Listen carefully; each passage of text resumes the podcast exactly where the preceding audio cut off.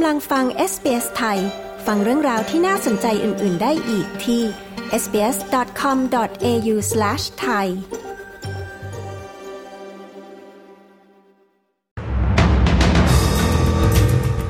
ผู้เชี่ยวชาญเตือนออสเตรเลียระวังโควิดระลอกใหม่ ช่วงหยุดสิ้นปี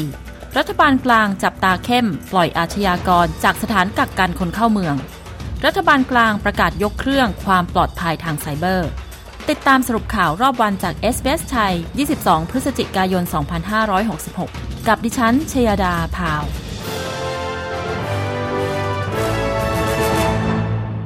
โควิดสายพันธุ์ใหม่กำลังระบาดอีกระลอกในออสเตรเลีย ผู้เชี่ยวชาญเตือนประชาชนให้ระมัดระวังและติดตามข่าวสารล่าสุดเกี่ยวกับวัคซีน โดยเฉพาะเมื่อใกล้ถึงช่วงวันหยุดสิ้นปี หัวหน้าหน่วยจำลองทางระบาดวิทยาของมหาวิทยาลัยโมนาช รองศาสตราจารย์เจมส์ทราวเออร์กล่าวว่า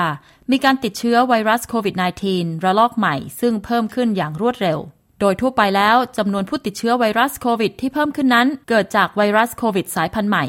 ซึ่งเป็นเรื่องที่ยากมากที่จะคาดการว่าการแพร่ระบาดรอบใหม่นี้ จะถึงจุดสูงสุดเมื่อใด รัฐบาลกลางกำลังพิจารณาดำเนินมาตรการเพิ่มเติม เกี่ยวกับบุคคลที่ได้รับการปล่อยตัวจากสถานกักกันคนเข้าเมือง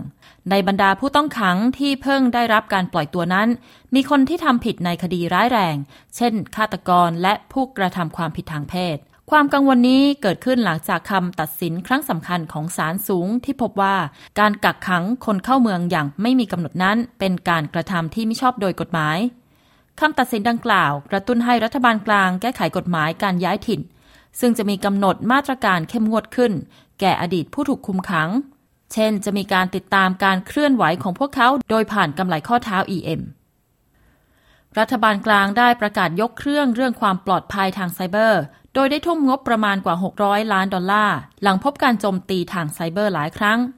ออสเตรเลียจะมีการตรวจสอบความเข้มแข็งทางไซเบอร์สำหรับธุรกิจขนาดเล็ก และเพิ่มงบประมาณในการบังคับใช้กฎหมายทางไซเบอร์ และรวมไปถึงการที่ต้องรายงานเมื่อเกิดการโจมตีทางไซเบอร์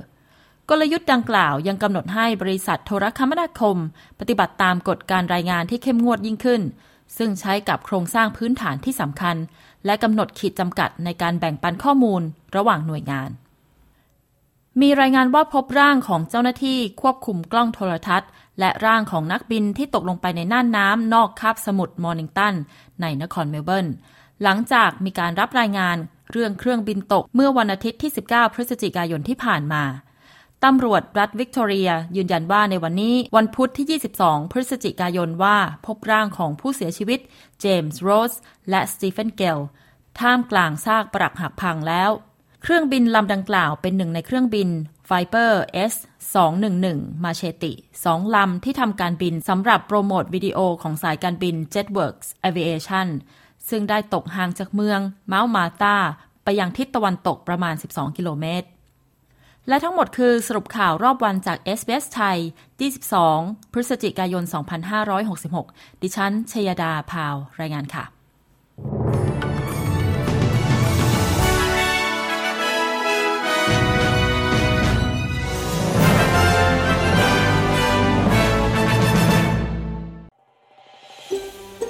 การฟังเรื่องราวน่าสนใจแบบนี้อีกใช่ไหม ฟังได้ทาง Apple Podcast Google Podcast Spotify หรือที่อื่น ๆ ที่คุณฟัง podcast ของคุณ